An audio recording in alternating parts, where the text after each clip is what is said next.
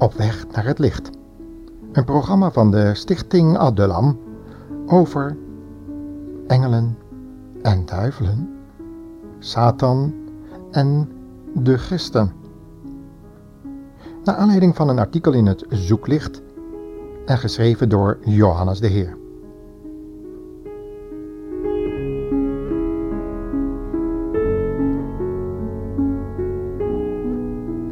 De gehele wereld ligt in het bereik van de boze, leert de Johannesbrief in de Bijbel.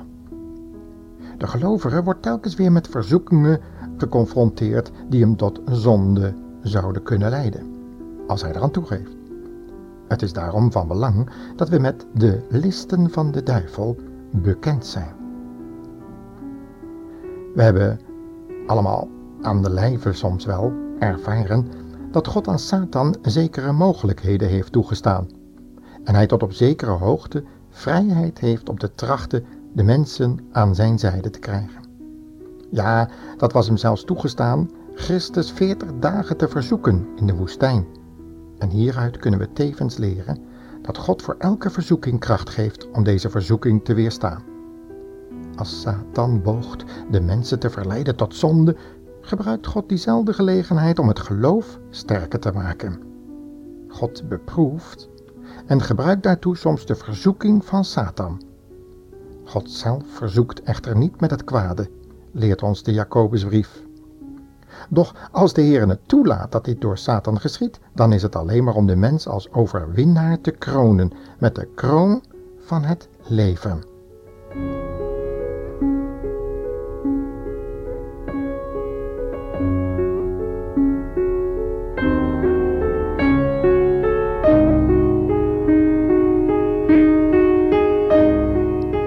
We weten hoe Job is verzocht geworden en hebben ook de uitkomst van de Heer gezien. We weten hoe God Paulus te vergeefs liet bidden om verlossing van die engel van Satan die hem met vuisten sloeg, omdat het tot Paulus zijn welzijn was. We weten ook hoe God soms aan Satan de vrije beschikking geeft om het lichaam van iemand zelfs te verderven, als dit soms de enige weg blijkt te zijn om de geest te behouden. Uit al die gevallen is ons echter ook duidelijk dat de duivel maar niet kan doen wat hij wil, maar dat zijn macht geheel afhankelijk is van de toelating van God. Want er zijn omstandigheden die de Satan bijzonder voordeel op de mens verschaffen. En daarom willen we er enkele noemen. In het kort zullen we dit doen.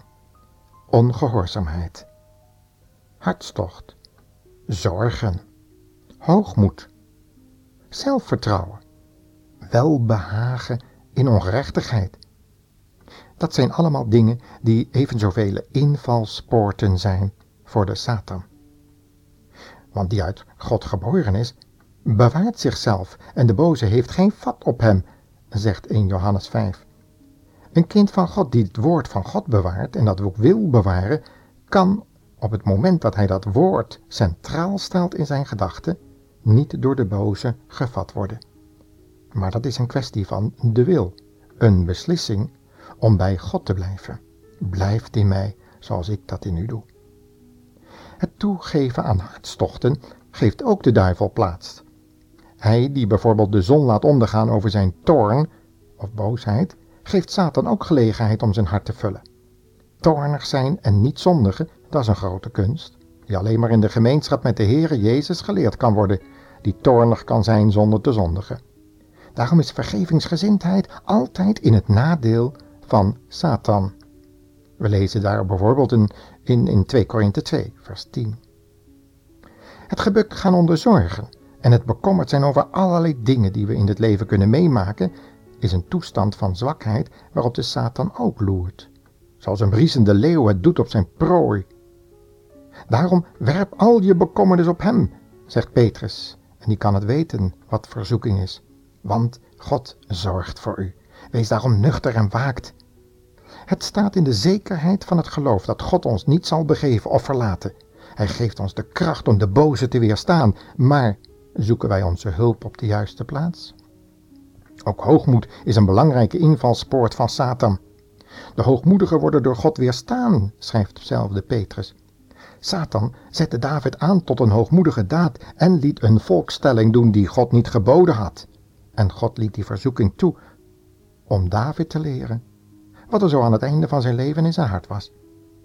Ja, hij kon de onvermijdelijke gevolgen van die hoogmoed kon hij niet wegnemen.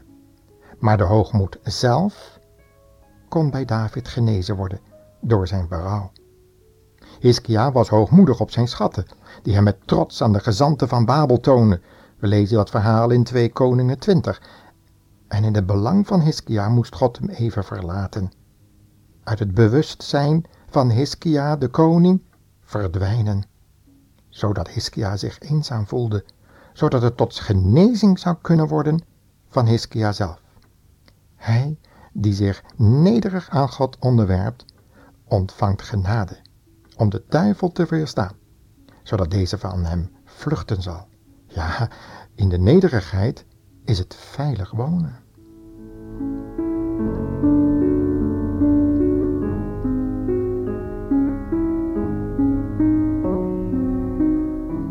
Maar ook zelfvertrouwen is een kleine bondgenoot van Satan en geeft hem de gelegenheid Petrus op zijn zeef te leggen.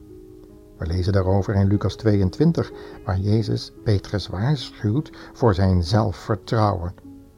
Maar de Heer bad voor Petrus dat zijn geloof niet zou bezwijken. En zo werd deze poging van Satan voor Petrus toch nog tot een zegen, want zij die eenmaal zelf op de zeef van Satan hebben gelegen en in die toestand bewaard zijn gebleven, die kunnen het weten. En die kunnen later hun broeders versterken, die op hun beurt deze beproeving doormaken.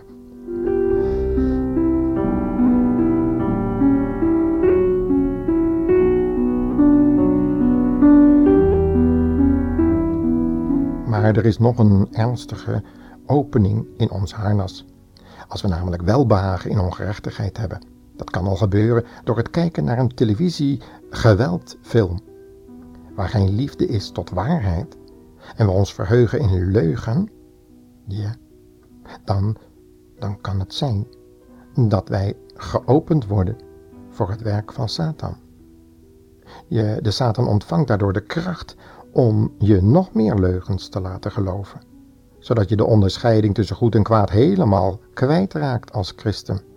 Eenvoudig, omdat je een welbehagen hebt gehad in onrecht, in ongerechtigheid.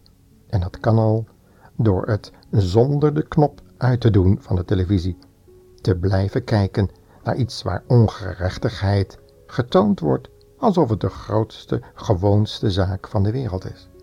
Door al die zwakheden is Satan voortdurend in de gelegenheid om de gelovigen aan te klagen en ze te belasteren. En het is onder zijn toelating, onder de toelating van God, dat Satan in staat is gelovigen met vuisten te slaan. Nou, daar heb je last van. En hen op allerlei manieren te plagen, om die zeef te schudden en zo mogelijk in de gevangenis zelfs te werpen en zelfs te doden. Satan is soms in zelfs in staat om het werk van God te verhinderen maar het laatste woord blijft altijd aan de Heere, die tenslotte alle dingen kan laten meewerken ten goede, maar niet nadat wij in berouw terug zijn gekeerd en gezegd hebben, het heil is des Heeren.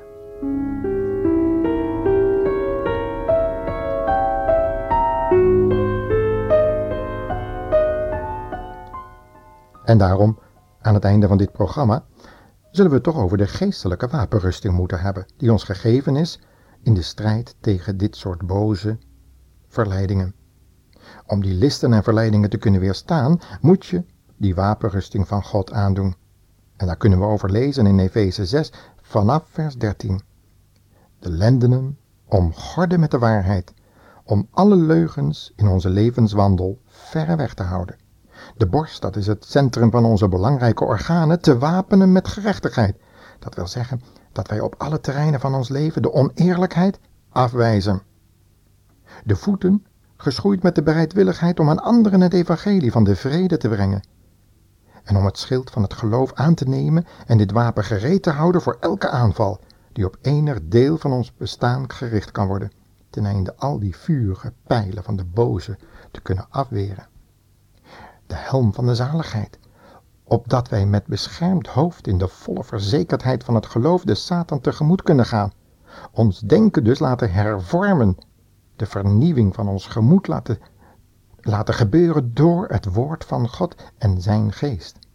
En dan het zwaard van die geest. Het welk is Gods woord, om dat goed te leren hanteren en ons daarin dagelijks te oefenen door de Bijbel te lezen en te mediteren, om te alle tijden bij vijandelijke tegenwerpingen een schriftwoord gereed te hebben ter verdediging. Memoriseren dus. Te alle tijden bidden in de geest en daarin te waken en in onze gebeden niet alleen aan onszelf, maar ook aan onze medegelovigen te gedenken. De voorbeden dus voor medebroeders en zusters. Paulus zelf vraagt erom, bid voor mij, opdat het evangelie zijn loop hebben en ik verlost word van ongeschikte en boze mensen, want het geloof is niet aller en er zijn vele tegenstanders, ondanks die open deur. Liefde voor het verlorene. Die goddelijke, zevenvoudige wapenrusting is zo volledig dat ze ons in staat stelt om de Satan te weerstaan en staande te blijven.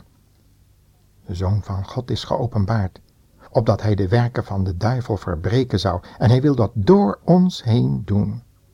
Schapen die de stem van de goede herder horen en hem volgen, zullen niet verloren gaan, in der eeuwigheid niet, en niemand zal hen uit zijn hand drukken.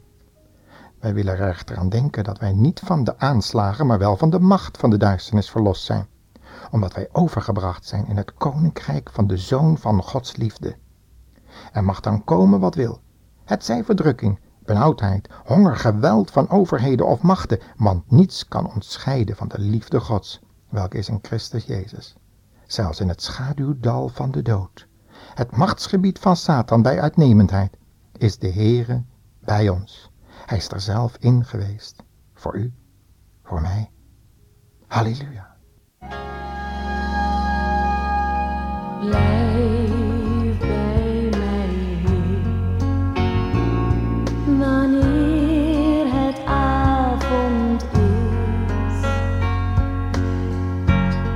money.